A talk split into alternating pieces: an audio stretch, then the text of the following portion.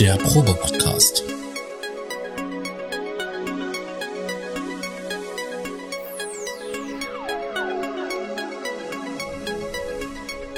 Ein Podcast beim gemütlichen Talk im Proberaum.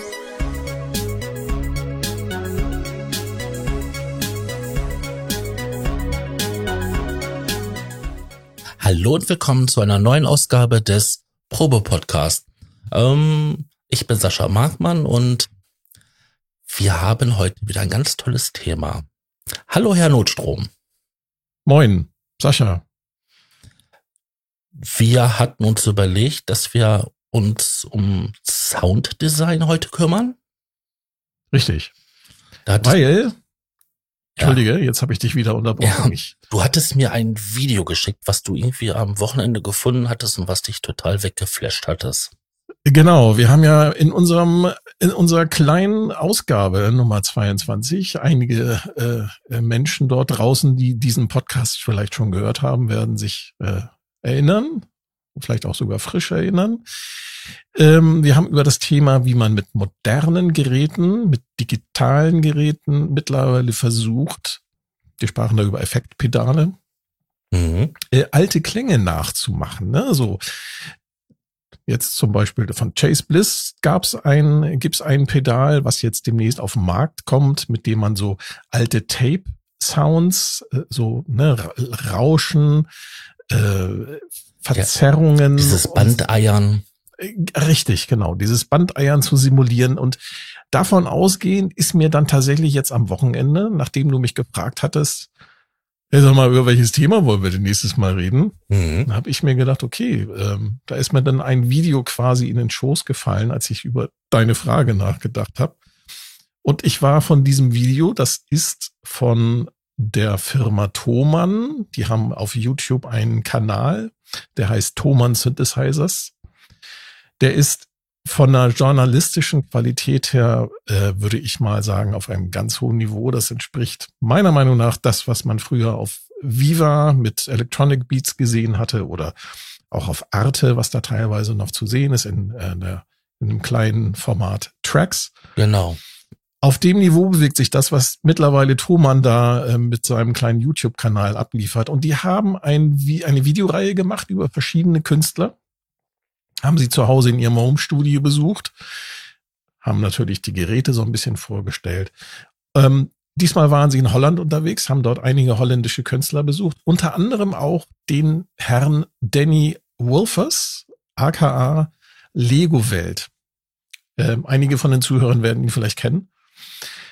Der Herr Lego Welt macht sehr verspielte, will ich sagen, ähm, auch sehr ungewöhnliche Musik, was immer leicht so ein bisschen auch so an 80er Jahre, 90er Jahre Amiga-Musik erinnert. Er verwendet auch tatsächlich äh, äh, Sounds, die, die dort teilweise Verwendung gefunden haben auf, auf alten Amiga-Trackern. Ne, solche Samples benutzt er auch ganz gerne. Und er verwendet auch viele Tapes. Und als ich dieses Video gesehen habe, musste ich spontan an unseren, ich ja. sag mal, an unser letztes Thema aus dem letzten Podcast denken, wo wir halt über diese Simulation von, von diesem Tape-Eiern sprachen. Und dann dachte ich mir, worum geht's da eigentlich? Es geht im Grunde genommen bei dem Thema, was wir dort hatten, um Sounddesign. Und das soll heute mal unser Themenschwerpunkt sein. Richtig. Entschuldigung. Eine was fällt dir denn dazu ein, Sascha? Zum Sounddesign. Ähm, ich kann ja nur so aus meiner ähm, Erfahrungskiste und so weiter ähm, schöpfen. Mhm. Ähm, Sounddesign ist für mich, wenn ich mich halt vor ein Gerät setze, egal ob das jetzt Software oder Hardware ist, und ähm, so langsam anfange, so in die Tiefe einzusteigen und mich quasi so inspirieren lasse von von verschiedenen Sachen. Also manchmal ist es halt eine Idee, die ich im Kopf habe, weil ich ich bin durch ähm, Regen gelaufen und habe dann was Interessantes gehört. Oder es ist halt im Sommer ähm, äh, die Brise, die halt ähm, so über ein Feld und dann halt die Grashalme, die Blätter, die rascheln. Irgendwie sowas, was mich halt inspiriert hat. Und dann setze ich mich dahin und versuche halt das nachzubauen oder halt auch ähm, mich davon leiten zu lassen. Mhm. Das, das kann ich sehr nachvollziehen. Das ist äh, ähnlich bei mir. Wobei ich mir so in den letzten Jahren, äh, zumindest bei den letzten äh, Alben, die ich so veröffentlicht habe und, und kleinen EPs, äh, habe ich mir auch inhaltlich versucht, so ein Konzept vorzunehmen.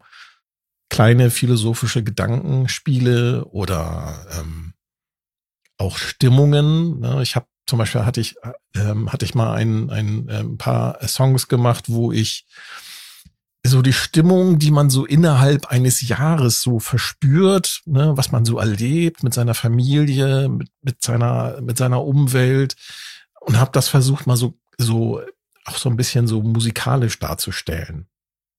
Ja, genau. das, das ist mir ja, wie ich mal, wie ich mir so dein Portfolio angeschaut habe, ist mir das aufgefallen, dass das sehr verspielte Namen waren oder auch ähm, so philosophische Grundgedanken dahinter gesteckt haben. Also merkt Richtig. Man, da war jemand gewesen, der sich wirklich mit dem Thema auseinandergesetzt hat. Richtig, und, und viel auch von dem, was man sich so da überlegt, oder was Mann, ich, was mhm. ich mir da so überlegt habe, das hat natürlich auch eine gewisse Auswirkung von dem Sounddesign. Ich habe mich da teilweise natürlich auch so von den, ich sag mal, von den mitgelieferten Presets, die ja auch ein Sounddesigner hergestellt hat, äh, inspirieren lassen. Ich habe aber zum Beispiel auch einen Synthesizer genommen, den äh, Korg Arp Odyssey. Den hatte ich mal eine Weile, die Desktop-Variante, die, äh, ich glaube, Revision 1 war es mit dem weißen, mit der weißen Oberfläche. Wunderschönes Instrument, finde ich, nebenbei bemerkt. Den habe ich tatsächlich mal genommen und habe genau versucht, diese Stimmungen mit diesem Instrument auszudrücken. Ich habe dann natürlich klar noch ein paar andere Instrumente nachher im, im, Laufe der Kompositionsphase, also bei mir läuft alles immer in irgendwelchen Phasen ab, äh, hab, hab dort versucht halt mit, mit diesem Synthesizer so diese Stimmungen auch einzufangen. Und ich finde, dass das mit so einem analogen Synthesizer meiner Erfahrung nach besser funktioniert als mit so einem doch relativ technisch kühlen digitalen Synthesizer. Also ich würde jetzt um nicht unbedingt bei so einem bei so einem modernen Waldorf Iridium, da geht mir die Emotionen doch schon so ein kleines bisschen flöten, muss ich muss ich zugeben, obwohl ich den sehr mag. Es kommt ja mal drauf an, was man jetzt machen möchte. Ähm, Ganz genau. Ich weiß, dass wenn ich so Röchel-Sounds haben möchte, dass ich sehr gerne irgendwelche älteren Korg-Geräte nehme, also K1 bis K4 oder so. Die können das mhm. sehr gut aufgrund der Struktur, ähm, die sie haben. Und da, wenn ich weiß, dass ich jetzt irgendwie was brauche, was so breite Pads sind, so vor allen Dingen, wo so auch so Schwingungen drin sind und Schwebungen, dass ich dann irgendwelche was nehme, was Richtung analog geht und auch virtuell analog. Also künstliche ähm, analoge Schaltungen. Oder wenn ich jetzt irgendwie was mit Samples machen will, gibt's ja auch verschiedene Möglichkeiten, so mit Granularsynthese. Und das kommt halt immer drauf an. Also ich finde, jeder Synthesizer hat ja irgendwo so eine, seine Daseinsberechtigung. Es kommt, und dann halt, was will ich machen? Will ich so eine düstere, kalte Winterstimmung zum Beispiel erschaffen? Dann brauche ich ja auch so was Röchliges, dann irgendwie was, was kalt klingt. Und wenn das auch so eine Windböe ist, so, aber das, da muss irgendwie eine Kälte dabei sein und kann es natürlich auch ein digitaler Synthesizer sein oder halt einer, der auf Sample basiert. Ja, genau. Und dann kommt es immer auf die Stimmung drauf an, mhm. die man vermitteln möchte. Soll es halt so ein bisschen aggressiv, düster sein. Den nimmt man halt so ein bisschen auch, ne, so ein bisschen auf Zerre mit in das äh, Audiosignal von seinem Instrument hinzu oder genau soll es halt so ein bisschen eher so ein bisschen mystisch sein, dann würde man eher so ein bisschen was Metallisches, Glockiges vielleicht auch nehmen. Mhm. Es kommt halt immer sehr darauf an. Und ich, ich glaube aber, wenn man das, was man dort ausdrücken möchte, in seinen Gedanken vorher schon mal aus für sich vorgestellt hat, dann fällt einem das nachher auch leichter, dieses Sounddesign umzusetzen. Ja, und es ist wichtig, dass man sich Gedanken macht und in, und im quasi sich selber schon mal vorstellt, oder für sich zumindest in, versucht in Worten vorzustellen, wie das, was man dort erreichen möchte, ähm, wie es klingen sollte. Ja, das, wenn man sich vorstellt, hm, draußen ist Winter vielleicht und okay, wir haben jetzt gerade Hochsommer, aber man stellt sich dann vor, okay, ich will jetzt ein, ein, ein, ein Stück machen, was vielleicht besonders düster ist und auch so in, in einer winterlichen Landschaft. Dann, ich glaube, dass das einfacher ist, ähm, das dann tatsächlich auch in Musik ähm, umzusetzen. Ich hatte mal vor vor ähm, vielen Monaten mal ähm, mit jemandem zusammen Musik gemacht. Der hatte irgendwie kein Gespür dafür. Der hat zwar tolle Geräte gehabt, mhm. aber der, der, der war nicht in der Lage. Er hat mich gefragt, ja, wie, wie baue ich denn jetzt so eine Fläche? Und habe ich erst überlegt, so, hä? Was willst du denn damit, was, was, was willst du denn für einen Klang machen? Ne? Wie soll, wie soll denn der Sound sein, den du darstellen willst? Ja, das soll so eine Fläche sein, die soll so und so sein. Äh, das soll irgendwie so ein bisschen mystisch und so ein bisschen traurig sein. Er hatte Innovation Peak. Mhm. Ich sagte, das ist doch gar kein Problem. Dann nimmst du hier, ne, hier zwei Oszillatoren, machst so leicht verstimmte äh, Sägezähne, ne? dann äh, machst du die Hüllkurven halt ein bisschen länger, so, ne, dass das halt ja. langsam anschwellt und langsam äh, äh, verläuft und dann musst du halt entsprechende Akkorde greifen. Und er sagte, ja, das, also das ist ja fantastisch, wie schnell du das irgendwie so hingezaubert hast. Ich, das war ein total banaler Sound eigentlich, den ich da gebaut habe, nur sogar noch ohne Modulation. Also ich vergleiche diese, diesen Prozess des Sounddesigns oder dieser Soundfindung mit denen eines Malers. Also wenn der so eine leere Leinwand vor sich hat, der hat sich ja vorher Gedanken gemacht, was er da macht. Und dann fängt er an, trägt, trägt die Farben auf, mischt die Farben. Und für mich ist das so quasi der gleiche schöpferische Prozess. Also wenn ich halt einen Sound designe und daraus halt die Idee erwickle, halt so einen ganzen Soundteppich oder halt auch einen ganzen Song, Track zu machen. Das ist vergleichbar wie die, wie halt das, was ein Maler macht mit seinem Pinsel auf der Leinwand. Mhm, ja, genau. Also der, was ein Maler macht, ne, du hast eine leere Leinwand. Ich stelle mir das immer vor, als wenn ich, ähm, wie heißen die Typen, die mit Holz arbeiten? Tischler? Äh, ja, Tischler und Schreiner, also ähm. wobei ich äh, eigentlich kein Tisch baue, sondern ich versuche zu schnitzen ich habe einen, einen groben Block Holz mit einer Maserung, also was das, lebendig ist. das nicht schon was eher organisch so ein Bildhauer? Ja, eigentlich schon, weil äh, was, was, die Herangehensweise bei Musik ist ja eigentlich ähnlich. Du versuchst aus den ganzen Frequenzen, die dir ja da zur Verfügung stehen, die Teile wegzulassen. Na, äh, mhm. äh, analoge, äh, subtraktive Synthese. Du nimmst ein Signal, ein obertonreiches Signal, prägst mit dem Filter einen Klang auf, um ihn vielleicht zu dämpfen oder um bestimmte Frequenzanteile zu betonen.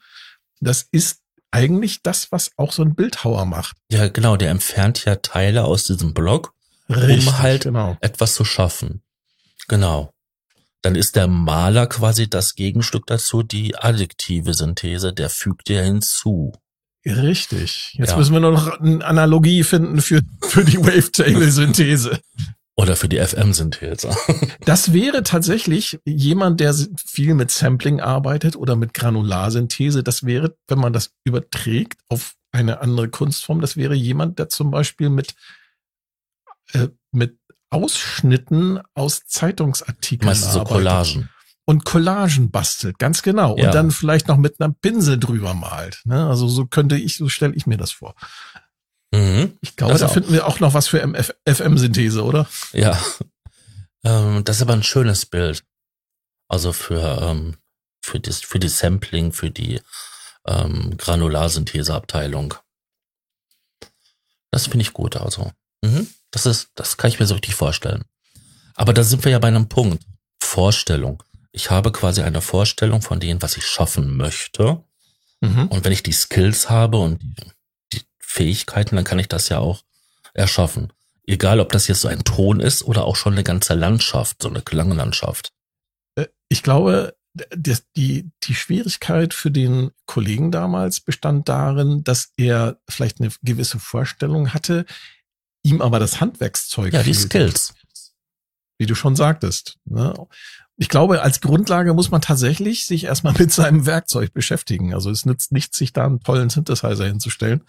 Du musst auch ein also, Buch gelesen haben, wie Synthese funktioniert. Ne? Ich hatte die Tage hatte ich ein Gespräch gehabt mit auch mit so einem Werbefachmann und der hat mich dann nach diesem Gespräch ähm, so gesagt gehabt, du machst auch Musikpodcasts und so. Ich so ja. Da hatte ich ein paar Fragen und dann hat hat er gesagt, du, ich möchte Musik anmachen und so und habe schon hier und da probiert. Was empfiehlst du denn, was ich mir an Instrumente oder Software kaufen sollte? Und da habe ich ihm gesagt gehabt, beschränk dich auf eins. Beschränk dich auf ein Instrument und lerne es. Genau. Wenn du das gelernt hast, nimm das nächste. Egal ob das Software ist oder Hardware, bleib erstmal bei eins, lerne es, bis du, bis du dort das hinkriegst, was du möchtest. Und dann kannst du dich auf das nächste konzentrieren. Und das gleiche bei Effektgeräten, egal ob Hardware oder Software und immer so weiter. Weil anders, du wirst erschlagen von den Tausenden von Möglichkeiten, so dass du da nur noch sitzt und ähm, nichts mehr machen kannst, weil du so viele Möglichkeiten hast. Ich glaube, das ist das, was viele Leute falsch machen. Sie lassen sich so leicht verführen von den, äh, von den Werbeaussagen oder auch von den Beiträgen von Forenteilnehmern, die halt schon entsprechend mehr Erfahrung haben und denken dann so, ja, mh, hm, super, jetzt habe ich hier drei Geräte, alle von Elektron oder wie auch immer. Ja. Alle hochkomplex, hochkomprimiert in ihrer Funktion und auch schwierig, jedes einzelne für sich zu erlernen. Das ist ja auch die Werbevideos der Hersteller. Ja, das, die zielen voll darauf ab. Also, das muss man denen schon mal vorwerfen. Also, wenn ich mir so die, die Videos von Elektron halt anschaue, die zielen natürlich genau darauf ab. Also, wenn ich mir das Video, ein Video von einem Synthesizer oder auch eine Beatbox, Entschuldigung, oder ähm, eine Sequenz hast von Elektron anschaue, da habe ich immer das Gefühl, ich muss nur einen Knopf drücken und da kommt geiler Scheiß raus. Das haben sie tatsächlich jetzt auch. Das, das ist jetzt das Interessante, wenn man sich die Geräte entwickeln. Okay, das ist jetzt total off-topic, ähm, aber ist egal. Äh, wenn man sich jetzt zum Beispiel das neue Gerät von Elektron, den Syntakt, der vor ein paar Monaten rausgekommen ist, halt anschaut, das äußert sich auch da drin, diese äh, diese zielgruppengerechte Herangehensweise an Synthese. Das ist ja eine Groovebox, die Drum-Synthesen mehrere in sich vereint, also analog, analoge äh, Drum-Synthese für die für die Schlagzeugklänge und äh, ich glaube zwei Spuren Analog-Synthesizer ist auch tatsächlich drin, ne? Monophon jeweils. Mhm. Und die haben aber auch da nochmal Digital-Synthesizer mit drin. Ich glaube, zwei, zwei weitere Spuren. Nagel mich nicht fest. Ja, ich glaube, das Ding ist irgendwie auf acht Spuren oder so begrenzt. Äh, richtig, ganz genau. So, und ich hatte das Gerät da, hatte es einige Wochen ausprobiert und habe es dann am Ende tatsächlich dann doch wieder zurückgeschickt. Warum? Ich glaube, das ist tatsächlich für Leute, die genau sowas suchen, die so eine Groovebox suchen, mit der sie schnell ähm, Beats bauen können. Also ist auch ne, wie alle ähm. Elektrongeräte sehr auf, auf ähm, Tanzmusik ausgelegt, wenn ich das mal so salopp formulieren darf. Und mich hat tierisch genervt, ich kam nicht an die Syntheseparameter ran. Du hast hm. überall Makroregler. Ja, du hast, du hast so ein, so ein kleines Display und 5000 Menüs in Untermenüs? Nein, gar nicht. Das, das ist gar nicht mal das Problem. Also so viele Menüs sind da gar nicht. Ähm, das ist relativ simpel gehalten, das Gerät, aber du kamst nicht an die Syntheseparameter ran. Das heißt, wenn du da zum Beispiel so ein, so ein ähm, ich vergleiche das so ein bisschen mit einem Software-Drum-Synthesizer hier, mit so einem, ähm, mein Lieblings-Plugin äh, ist da der Sonic Charge Microtonic. Den gibt's mhm. schon seit yeah. Das Ding ist zehn super. Jahren. Mhm.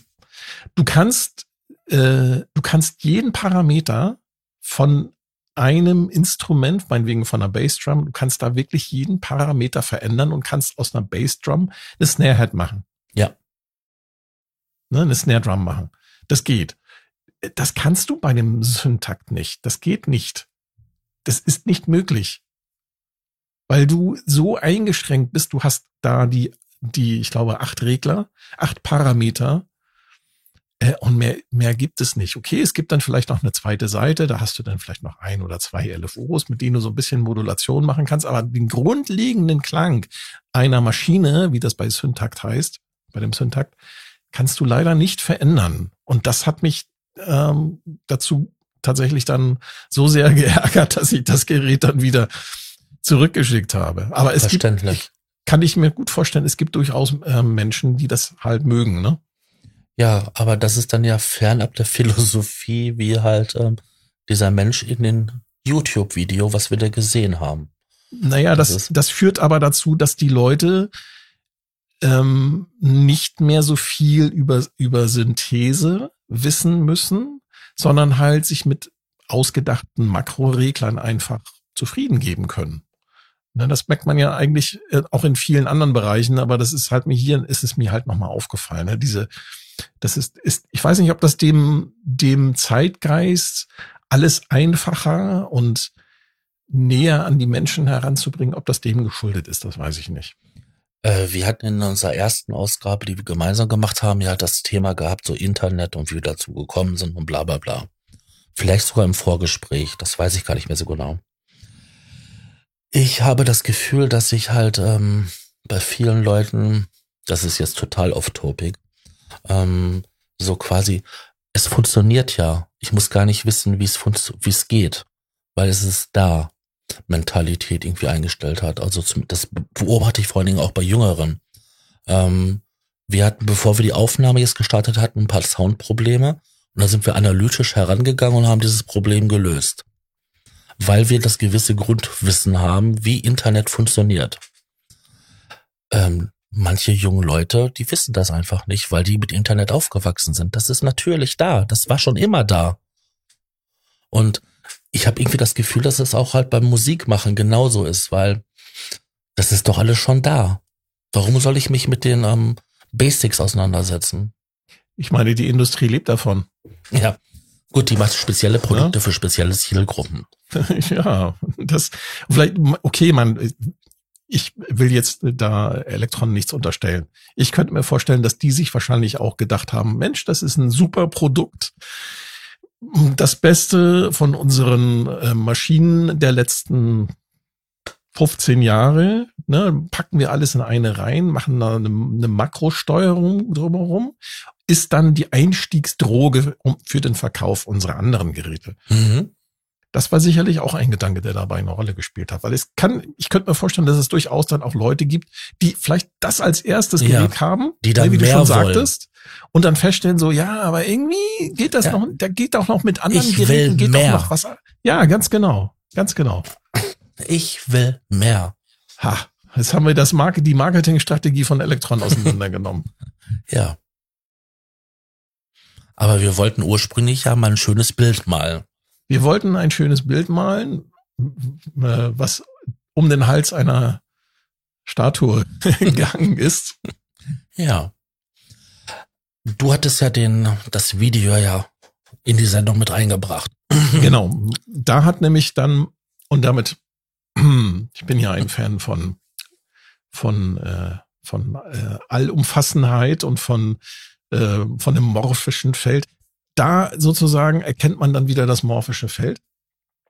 Der Herr Lego-Welt, der Herr Danny Wolfers, der Herr Danny Lego-Welt, wie er sich selber nennt. Genau. Der, der hat dort nämlich tatsächlich dann genau das getan. Er hat, ähm, er, er hat erzählt, dass er ähm, eine Konzertreise, bei der Ambient-Musik gespielt wurde, ähm, so einen zehnminütigen kleinen Kurzfilm selber hergestellt hatte. Also er ist auch nebenbei Maler.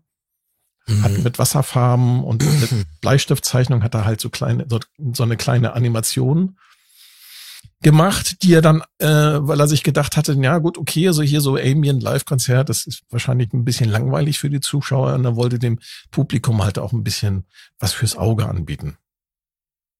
Das haben übrigens lustigerweise vor zehn Jahren habe ich das mit einem äh, Bandkollegen zusammen. Wir hatten quasi dieselbe Idee, haben da nur statt äh, selber Filme zu produzieren, was natürlich, wenn man Vollzeitjobs hat, um ja. seine Familie zu ernähren, nicht ganz so einfach ist. Das, das wird bei dem Herrn Lego-Welt bestimmt ein bisschen anders sein. Ähm, deswegen haben wir uns einfach noch einen dritten Kompagnon gesucht, der quasi als Licht-DJ einfach so ein paar Videos und ähm, so Lichteffekte bei unseren kleinen Konzerten, die wir da im Hamburger Umland gegeben haben, mhm. ähm, wo er einfach unsere Musik ähm, visualisiert hat.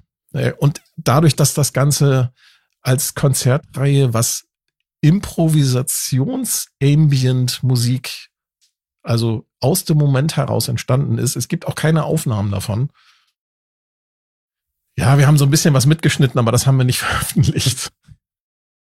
Ähm, du sagtest ja im Vorgespräch, dass ihr die ähm, Sounds quasi zu Hause entwickelt habt.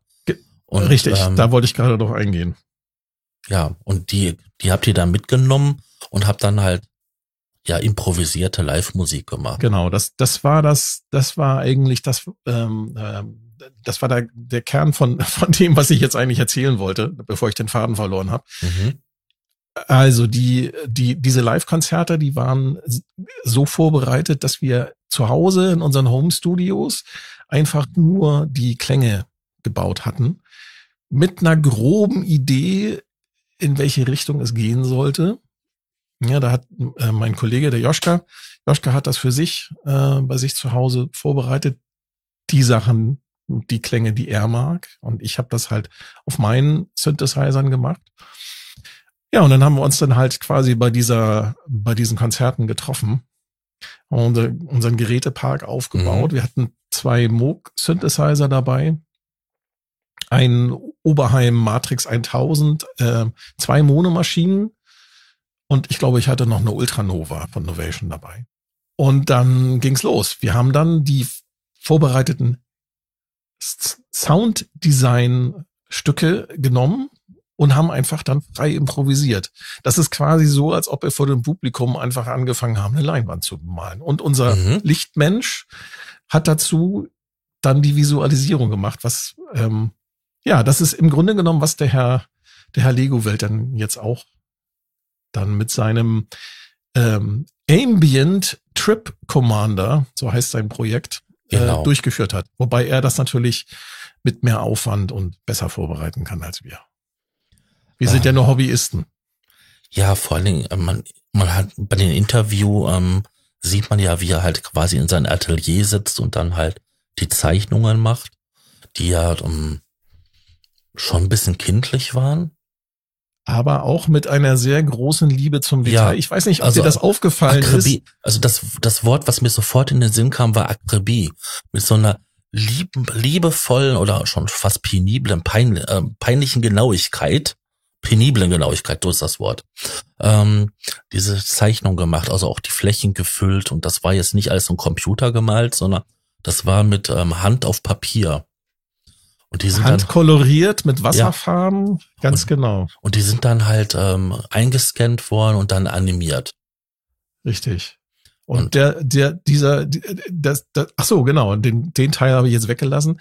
Er hat erzählt, aus dieser zehnminütigen, ähm, aus diesem zehnminütigen Kurzfilm ist so im Laufe der letzten zwei Jahre ein 70-minütiger Spielfilm, oder kein Spielfilm, ein, eine 70-minütige Animation entstanden, die er jetzt, wenn er sie aufführt, zeigt und gleichzeitig die Musik dazu live spielt. Und mhm. das ist das Geniale daran an dem Konzept. Das heißt, er macht quasi den Soundtrack zu dem Film live und hat auch nur die Klänge vorbereitet.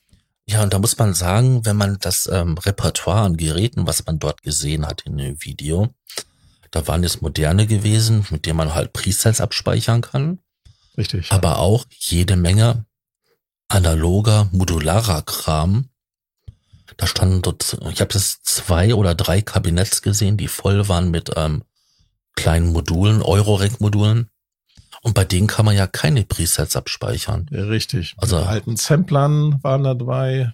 Ja, da war einiges an am um, alten Geräten dabei. Er hatte ein, ein Korg Monopoly, der keine Preset-Speicherung mhm. hat. Und man hat ihn auch da in dem Video immer rumwerkeln sehen, wie er denn da von Gerät zu Gerät gegangen ist. Er hat teilweise, ähm, ich vermute mal, dass im Hintergrund tatsächlich doch noch irgendwo ein MIDI-Sequencer lief. Aber Äh, dann auch nur relativ minimalistisch. Ja, du brauchst ja auch eine Glock, ne?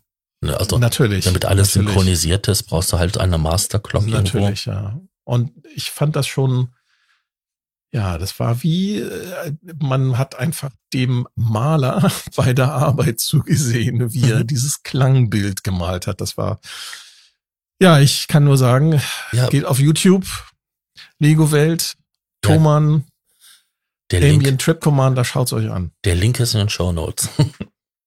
genau. Großartig. Ich fand es wirklich beeindruckend, wie er da hingegangen ist und halt ähm, bei einer Videoaufnahme quasi so live ähm, die Sachen vertont hat und dann entstanden ja die, sofort diese gewaltigen ähm, Bilder im Kopf.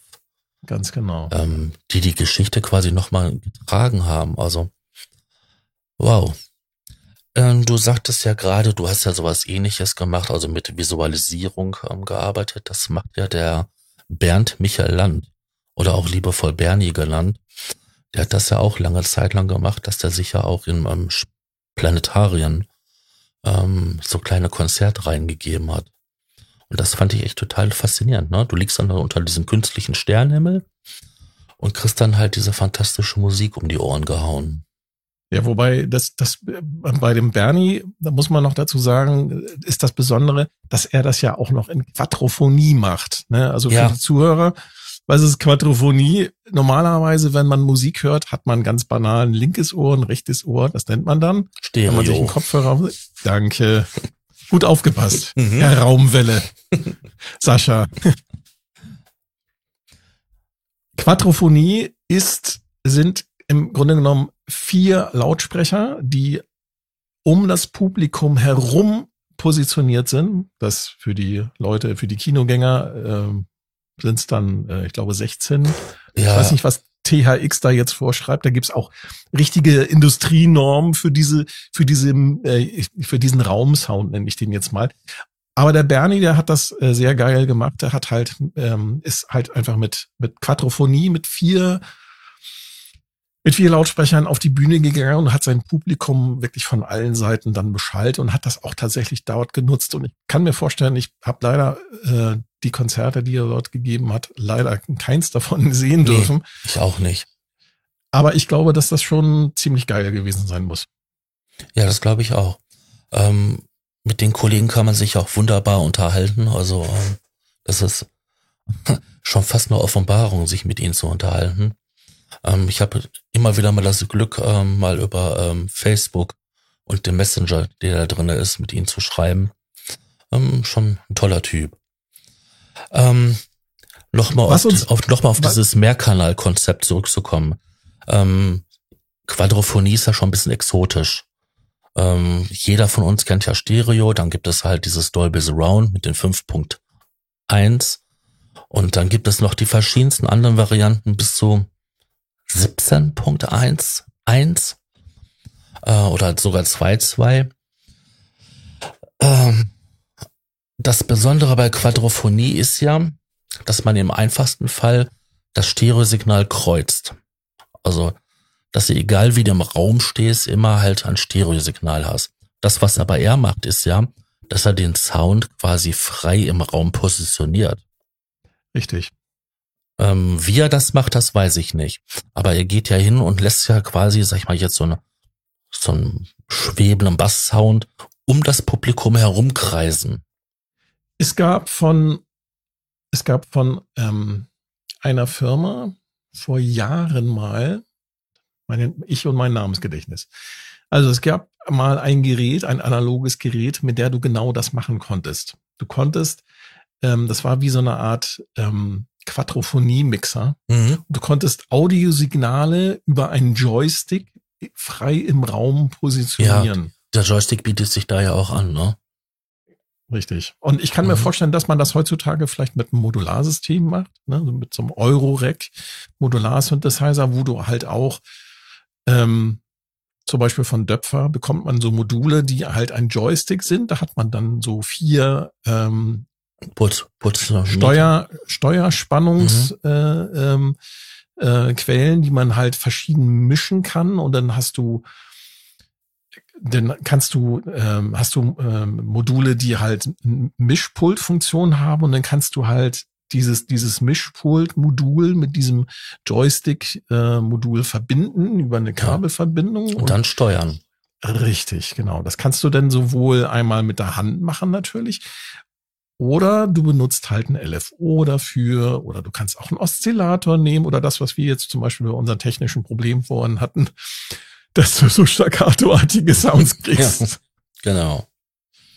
Das ist ja auch so ein Soundgestaltungsmerkmal, dass ich ja versuche, ähm, mit den Links-Rechts-Verhältnis oder auch wenn ich halt ähm, 5.1 Aufnahmen mache, mit den ähm, Schichten des Sounds, die ich dann im Raum verteile, weil du kannst ja auch ähm, Dolby Surround Aufnahmen machen.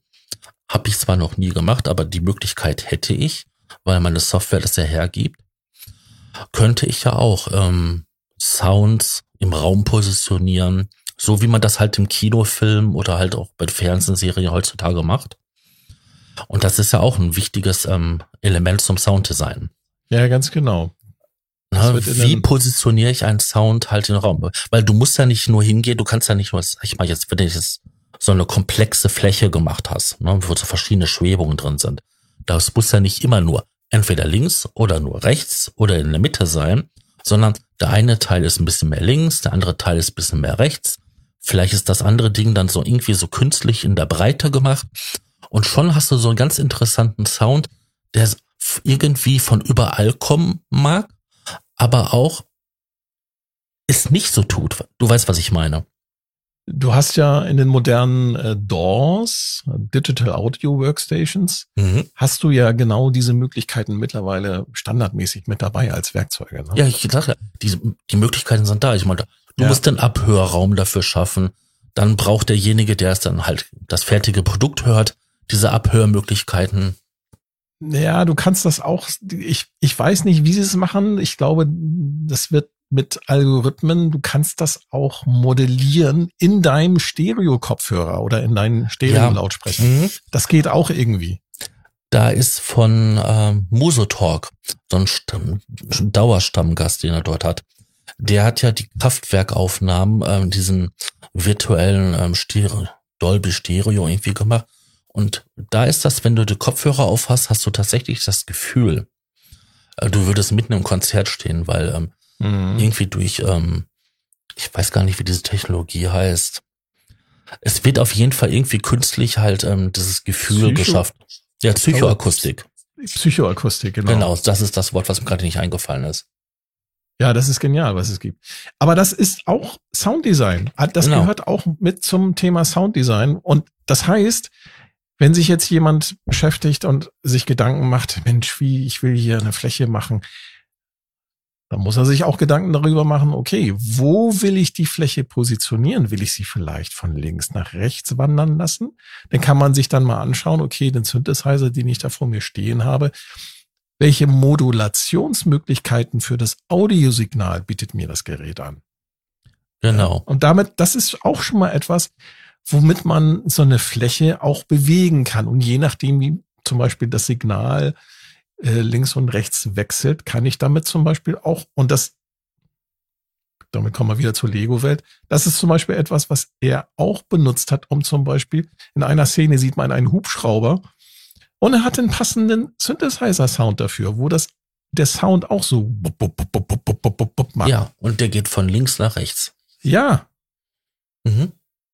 Also man kann mit ganz einfachen Mitteln schon relativ viel erreichen. Man muss sich nur bewusst werden, welche technischen Möglichkeiten man da vor, vor sich stehen hat. Ja, und ich finde das Interessante an Sounddesign ist halt einmal diese technische Komponente. Ich muss das Gerät beherrschen, damit ich halt weiß, wie ich zu den Ergebnis komme. Aber da ist auch eine, ja, so eine höhere Ebene.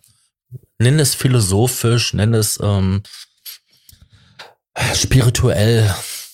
Die Ebene gibt es da ja auch, ne? So, dass ich mir vorher Gedanken gemacht habe, dass ich mich da wirklich hingesetzt habe, so, wie erreiche ich das? Was möchte ich damit ausdrücken? Und das macht Sounddesign so interessant. Du kannst das natürlich runterbrechen. Ich habe das in Synthesizer und ich will da möglichst viele interessante Klänge machen. Oder ich möchte halt gestalterisch schöpfisch, schöpferisch werden und Bilder im Kopf entstehen lassen. Ja, und ich behaupte nochmal, ich habe es beim, ich hab's bei Nummer 22 auch schon mal gesagt, ich sag's nochmal, der Bob Moog hat gesagt im Interview, in, in, der, in dem äh, Documentary, äh, in der Dokumentation über ihn, kann ich nur jedem empfehlen, müsste es, glaube ich, auch auf YouTube geben zum Anschauen. Äh, eine Stunde, glaube ich, lang. Da hat er gesagt, dass diese elektronische Schaltungen irgendwie mit dem Menschen, der dieses Instrument spielt, interagieren auf eine, auf einer Überebene und sich auch gegenseitig irgendwo beeinflusst. Ja. Das, und das ist, und das ist genau das, was du eigentlich gerade beschrieben hast, würde ich sagen. Ja, wenn man sich dafür öffnet, ich meine, das setzt ja, ja genau. immer voraus, bin ich vom Kopf her so weit, ne, dass ich mich da öffne dann ähm, kann ich was Spirituelles erleben. Und da kann man jetzt auch sagen, das haben die Beatles und viele andere Gruppen davor und danach ja auch gehabt mit ihren Möglichkeiten. Aber wenn ich überlege, wenn die dann in Abbey Road Studios ähm, total ähm, zugekifft gesessen haben und nur noch ihre experimentellen ähm, Aufnahmen gemacht haben, da haben die das Gleiche erlebt. Mhm. Das war spirituell. Ich überlege gerade, ich hatte gerade einen Gedanken, mhm. den ich vergessen habe. Verdammt. Alte weiße Männer, die über die Vergangenheit reden. Richtig.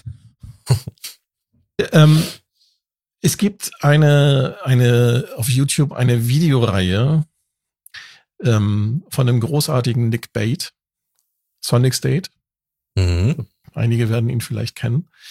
Wenn nicht, äh, einfach mal auf YouTube gehen und gucken.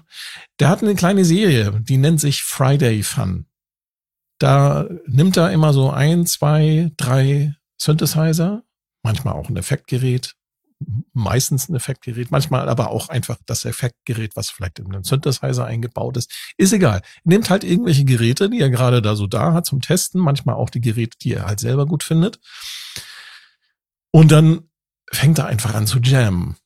Und dann erklärt er da immer, er jammt ein bisschen, dann erzählt er so ein bisschen darüber, wie er so den, den einzelnen Synthesizer halt so eingestellt hat und was für Klänge er so damit macht und wie, wie das halt so geht. Das macht er so ein bisschen für, auch für, ich glaube, das ist vor allem auch so für Anfänger. Eine ganz tolle Inspiration, um mal zu sehen, eine ganz tolle Inspiration für Anfänger, um einfach mal zu sehen, ja, wie, wie gehe ich denn an so eine Geschichte eigentlich ran? Ja, wie, wie mache ich das denn? Es gibt ähm, den Tobi MM, mit dem ich ja ähm, auch ab und zu mal in diesem Podcast ähm, rede. Und ich halte ihn aussichtlich für einen begnadeten Musiker. Und der macht immer wieder so Live-Jams, die er auch auf YouTube stellt. Und ähm, da kann man ja, also das, das geht halt nicht um Technik, sondern es geht halt um die Musik.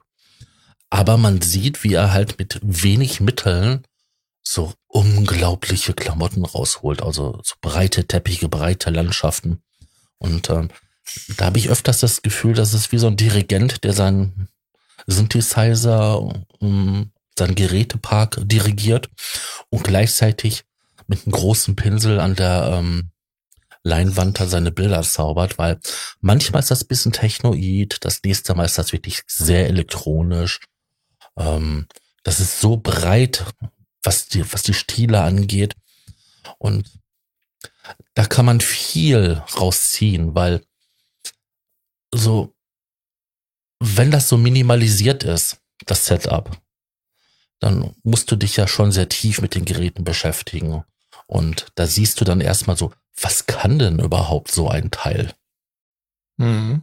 Und das ist ja das, was oft ja irgendwie auch bei den ganzen Werbebotschaften ähm, der Hersteller irgendwie untergeht, ähm, dass die Dinger manchmal viel, viel mehr können, als sie ähm, da zeigen.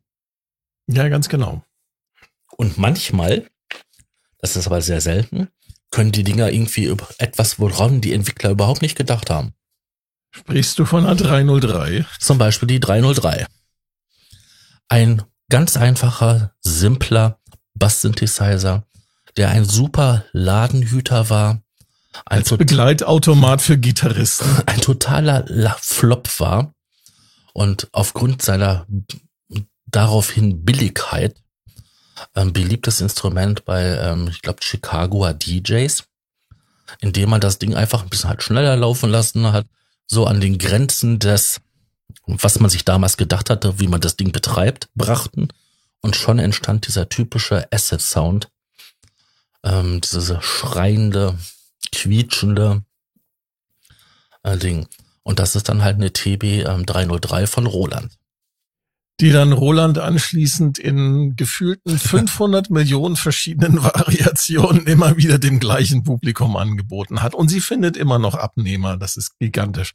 Die letzte Iteration von dieser 303 heißt T8, mhm. ist eine Kombination aus äh, alten Roland TR Drum Boxen, Drumcomputern, TR909, 808, 707. Hm, die sind ja wirklich stilprägend, also bis heute. Und, und einer TB303. Mhm. Alles in eine kleine Schachtel mit pinzettenartigen Knöpfen. Genau. Aber auch andere Firmen haben sich halt schon an die, an die Klangerzeugung einer 303 herangewagt. Und da sieht man einfach, dass manchmal ähm, ein Gerät außerhalb ähm, der vorgesehenen Funktion erfolgreicher sein kann als die eigentliche Funktion, wofür es erdacht war. Ja, wobei das mittlerweile habe ich, also es gibt, also was das angeht, ähm, Geräte, die außerhalb ihrer Funktion genutzt werden, gibt es eigentlich kaum noch, weil die Geräte ja mittlerweile so viele Funktionen. Mhm. Der Wahnsinn. Und ich glaube, selbst diese, dieses kleine T8 kann schon mehr als die Original 303. Ja, bei Weitem. Alleine schon die Fähigkeit, dass man irgendwie ähm, ähm, Pattern dauerhaft abspeichern kann. Also die, ähm, ja, die Abfolge genau. von Reglerbewegungen, weil das konnte das Ding ja damals, glaube ich, auch nicht speichern. Es konnte ja nur die gesetzten Noten abspeichern. Man muss aber dazu sagen, dass man da sehr eingeschränkt ist, was das Sounddesign angeht, ob das ja das Thema dieser Sendung ist. Ja, aber interessant ist doch, dass obwohl die Einfachheit dieses Sounds. Es ist ja nur ein Sägezahn oder nur eine Puls. Nein, also Sägezahn und ähm, Sinuswelle. Ähm, obwohl es nur diese beiden entweder oder gibt und dann halt ähm, Filter, Hüllkurve. Accent. Genau, Accent, Entschuldigung. Ähm, obwohl es nur diese Möglichkeiten gibt, ist das ja bis heute noch ein Thema in der Musikproduktion. Also im Trance, im Techno, ähm, ich weiß gar nicht wo. Immer wieder taucht allen, dieses Ding auf. In allen elektronischen Tanzmusikspielarten findest du das eigentlich. Also ja. ich habe ich hab mal ein ich hatte mal ein Video gefunden, wo jemand das für Ambient Musik benutzt hat, was ich total faszinierend fand. Äh, ja, auch das geht. Ja, wobei ich mir das ja mal echt schwierig vorstelle, weil das Instrument lebt ja von einer gewissen Schnelligkeit. Und bei ja, Abiyant habe ich auch gedacht. Sehr langsam. Wobei es ja diese Software-Variante gab, da dieses Rebirth. Oh, Rebirth. Rebirth, genau. Ja. Da gab es auch mit, mit Ambient-Sachen. Ja, mit Rebirth ging doch dieser ganze Hype erst los, ne? Damals, Anfang der 2000er. Ja, ähm, nee, der, der war ja schon vorher das gewesen, gewesen, nur damals waren die Dinger schon so teuer, die Hardware dass sich die damals schon kaum einer leisten konnte. Und dann war man dankbar gewesen, dass jeder, selbst ein Schüler, sich in sein Schlafzimmer oder Kinderzimmer endlich mal zwei 303er und eine 808 und eine ähm, 909 hinstellen ja, konnte. Das, ich, das war der Knaller. Ich hatte damals auch eine, äh, eine dezentralisierte Sicherheitskopie. ja, das haben sehr viele verwendet und jetzt kommt der Passus Knackus. Die Sicherheitsabfrage der originalen Kauf-CD ging vielen Leuten auf den Sender. Deswegen haben sie sich die gekauft und haben sich anschließend die dezentralisierte Sicherheitskopie ähm, zugelegt, weil es da keine ähm, ähm, Eigentümerprüfung ähm, gab. Eigentumsprüfung. Ich muss gestehen, ich hatte das Ding ich habe es ein paar Mal angespielt. Es gab wahnsinnig viele Presets. Ja. von, von anderen Leuten. Also damals ging das los, dass man Sounds getauscht hat und zwar noch und nöcher. Ähm, Propellerheads waren so schlau und haben das auch noch unterstützt. Die hatten eine, die eine Plattform, eine Tauschplattform. Richtig, das war eine der ersten äh, Sound Tauschplattform im Internet mhm. damals. Und vor allen Dingen, das war ja auch so interaktiv. Man konnte es hochladen, der nächste hat es runtergeladen, weil man hat ja nicht fertige Songs hochgeladen, sondern die Projektdatei in einen speziellen abgesicherten Modus. Und sie haben auch angefangen, die Leute, ähm, die, die, die das gehackt haben und haben da auch angefangen, die Sounds auszutauschen. Also du konntest auch tatsächlich dann irgendwann. Mod-Pakete. Ja, genau. Es gab, und das hat Propellerherz wiederum, haben das, was dort aus der Community kam, aus dieser, ich nenne es jetzt mal aus der Cracker-Szene, das haben sie einfach aufgegriffen, mhm. ne, ganz pfiffig und haben das einfach sich zu eigen gemacht und haben äh, das sogar unterstützt, dass da ganz viele Mods rausgekommen sind. Das war genial. Genau, da war die Oberfläche, also die grafische Oberfläche ein bisschen verändert und ähm, da waren bei den Drums ähm, also bei der 808 und bei der 909 die Sounds ein bisschen verändert oder ausgetauscht. Ja, genau. Genau. Und das haben die auch unterstützt, indem es dann später halt ähm, auch diese Module, diese Mods herunterladbar waren. Und, und es ist aufgrund dieser ähm, ja, Limitierung der Möglichkeiten, es sind so viele kreative ähm, Sachen entstanden. Also mir ist noch in Erinnerung geblieben, da gab es doch diesen Künstler, der hat da auch ein paar äh, Demo-Sounds immer mitgeliefert bei den ähm, Rebirth äh, oder Rebirth. Äh, dieser Virus, TR-Virus oder so ähnlich hieß der. Ja. Und mein Gott, nee, was hat der aus dieser Software rausgeholt? Das hat stellenweise so geklungen, als ob ähm, mehr als nur diese beiden Geräte nur da waren und halt. Aber er hat das auch massiv, er hat aber auch wirklich massiv gemoddet. Das muss man schon dazu sagen. Der hat wirklich, glaube ich, jedes Bit einzeln da umgedreht in der Software. Das war, haben Sie den nicht, nicht glaube ich, sogar nachher eingestellt als Sounddesigner nachher für Reason?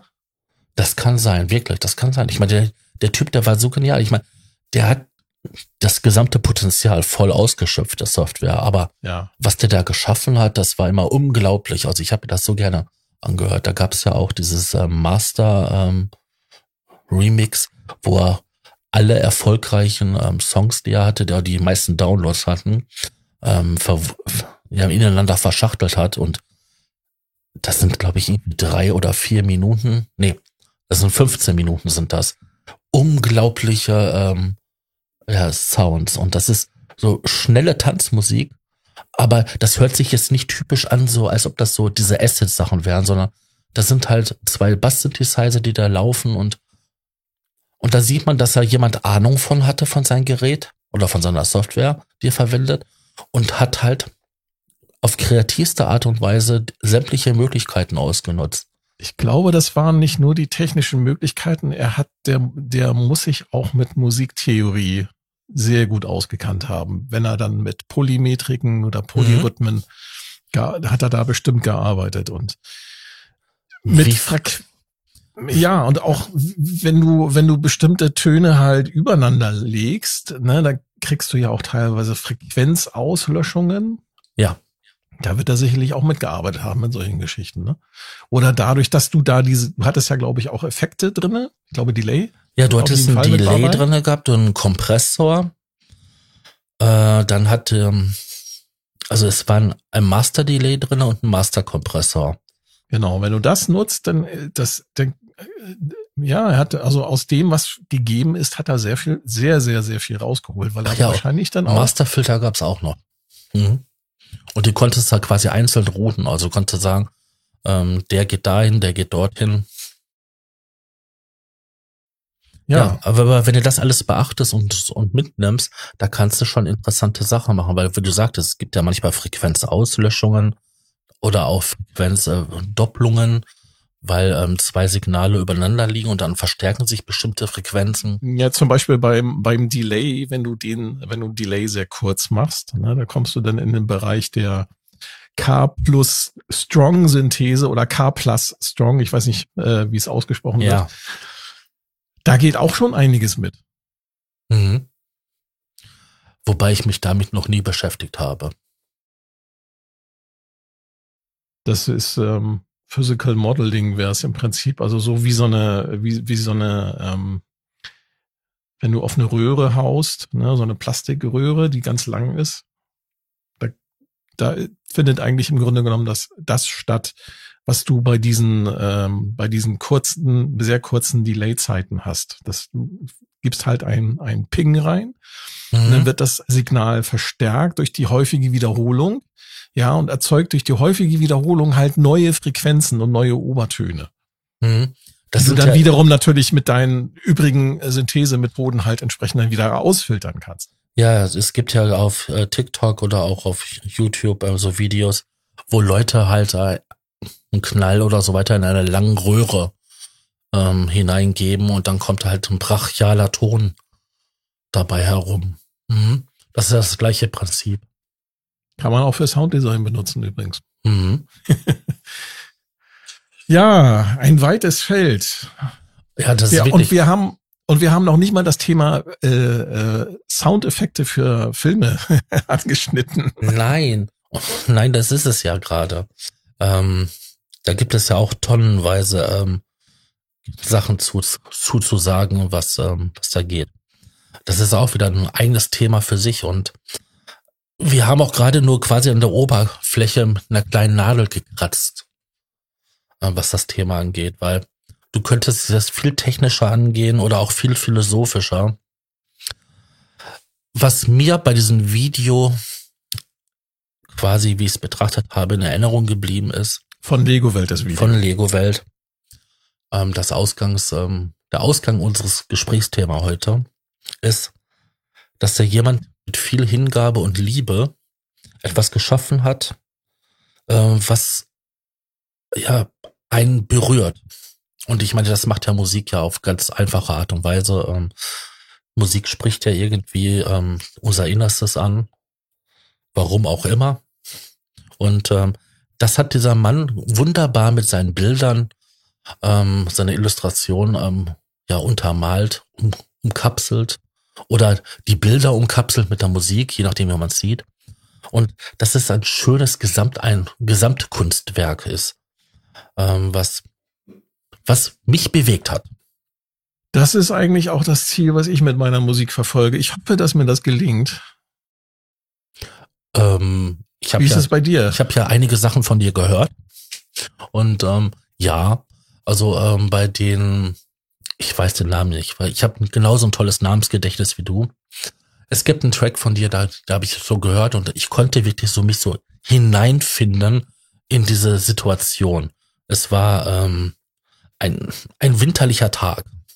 Ne? Schlechtes Wetter, also düster, diesig, ähm, kalt, die Bäume, Alles, haben kein, die Bäume haben keine Blätter.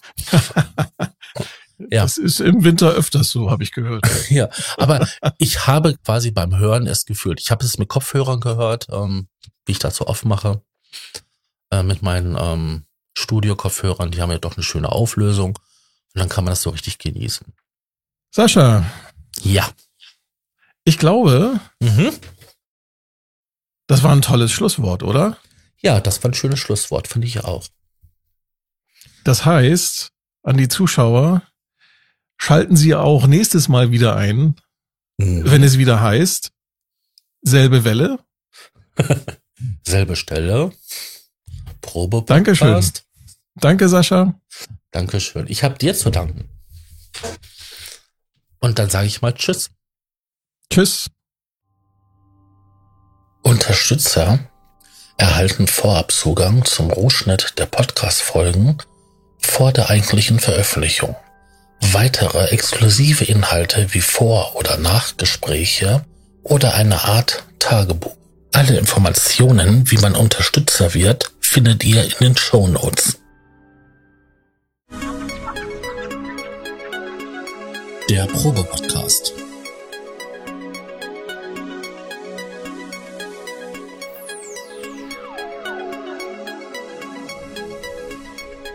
Ein Podcast beim gemütlichen Talk im Proberaum.